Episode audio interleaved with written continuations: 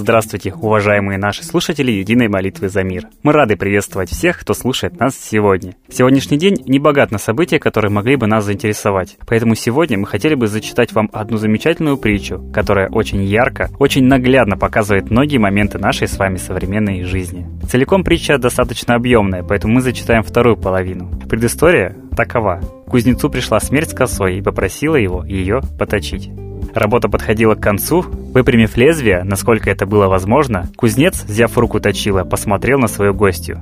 Вы меня простите за откровенность, но я просто не могу поверить в то, что держу в руках предмет, с помощью которого было угроблено столько жизней. Ни одно оружие в мире не сможет сравниться с ним. Это поистине невероятно. Смерть, сидевшая на скамейке в непринужденной позе и разглядывавшая интерьер мастерской, как-то заметно напряглась. «Как ты думаешь, сколько человек я убила?» Прошипела она сквозь зубы.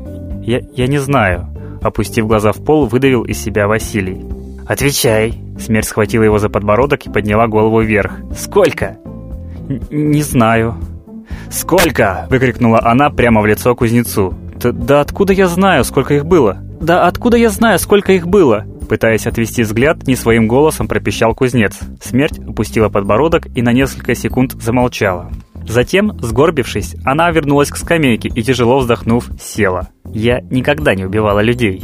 Зачем мне это, если вы сами прекрасно справляетесь с этой миссией? Вы сами убиваете друг друга. Вы, вы можете убить ради бумажек, ради вашей злости и ненависти. Вы даже можете убить просто так, ради развлечения. А когда вам становится этого мало, вы устраиваете войны и убиваете друг друга сотнями и тысячами. Вам просто это нравится. Вы зависимы от чужой крови. И знаешь, что самое противное во всем этом? Вы не можете себе в этом признаться. Вам проще обвинить во всем меня.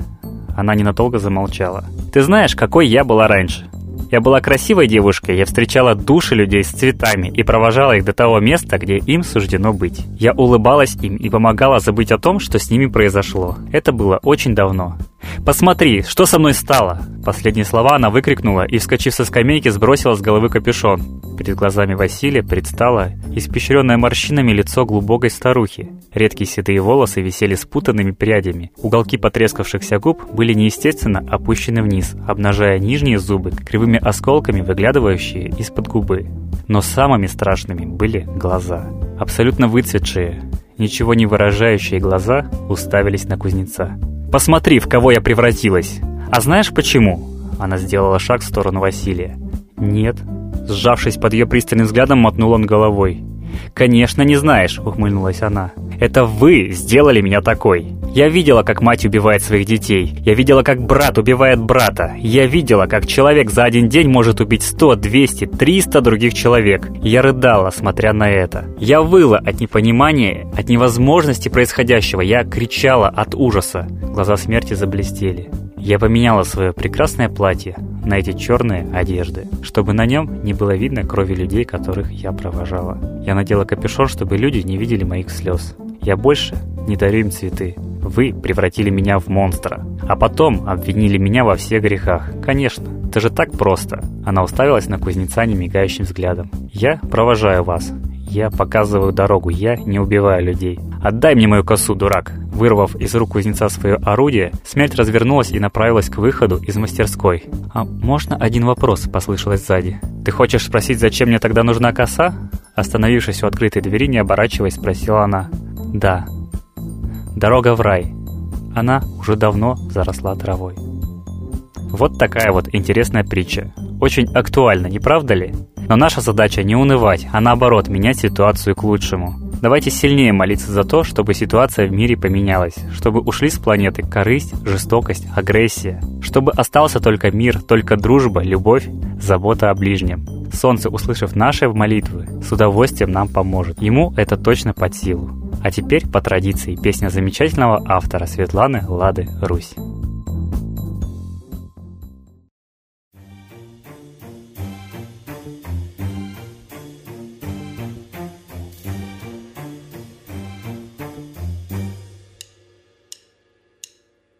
Детство вспоминается наивное, Мы любили солнышку кричать,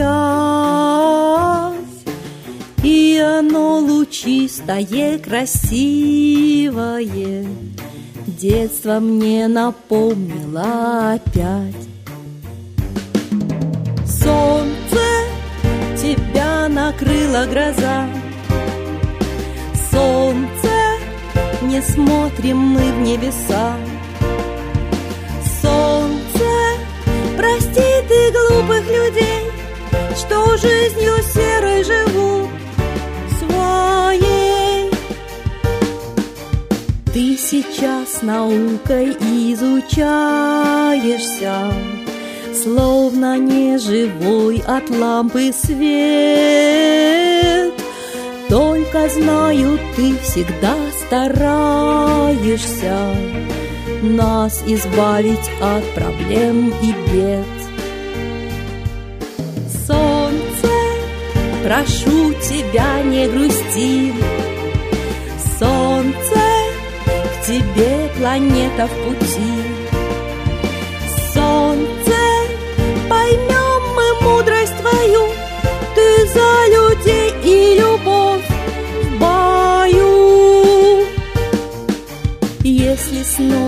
снова станем мы на солнышко Словно дети малые смотреть. Души вылечит оно до донышка И не даст планете умереть.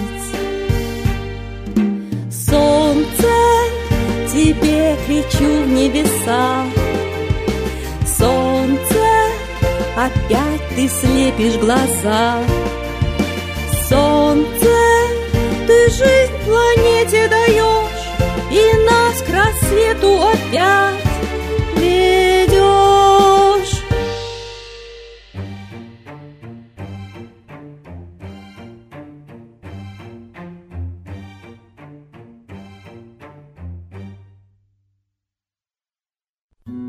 Спасибо, Светлана Михайловна. А теперь торжественный момент. Единая молитва за мир. Солнце, Митра, Ра, Майтрея, Над землей погибель реет, О России молим мы, Чтоб избавились от тьмы. Снова выборов обман, На страну навел дурман. Помоги убрать нечистых, Заговорщиков речистых, Добрых, смелых нам собрать, Помоги святую рать, Дай правителя народу, Чтоб с ним вышли на свободу. Вся Россия смотрит в небо, Духа просит, а не хлеба, Войск небесных легион, Ждем, чтоб воссиял закон. Солнце, дай планете мир, Сатаны закончи пир, Выбор ложный отмени, Лица власти замени, Дай правителя народу, Что в стране он дал свободу. Возродить хочу я Русь, За судьбу страны возьмусь.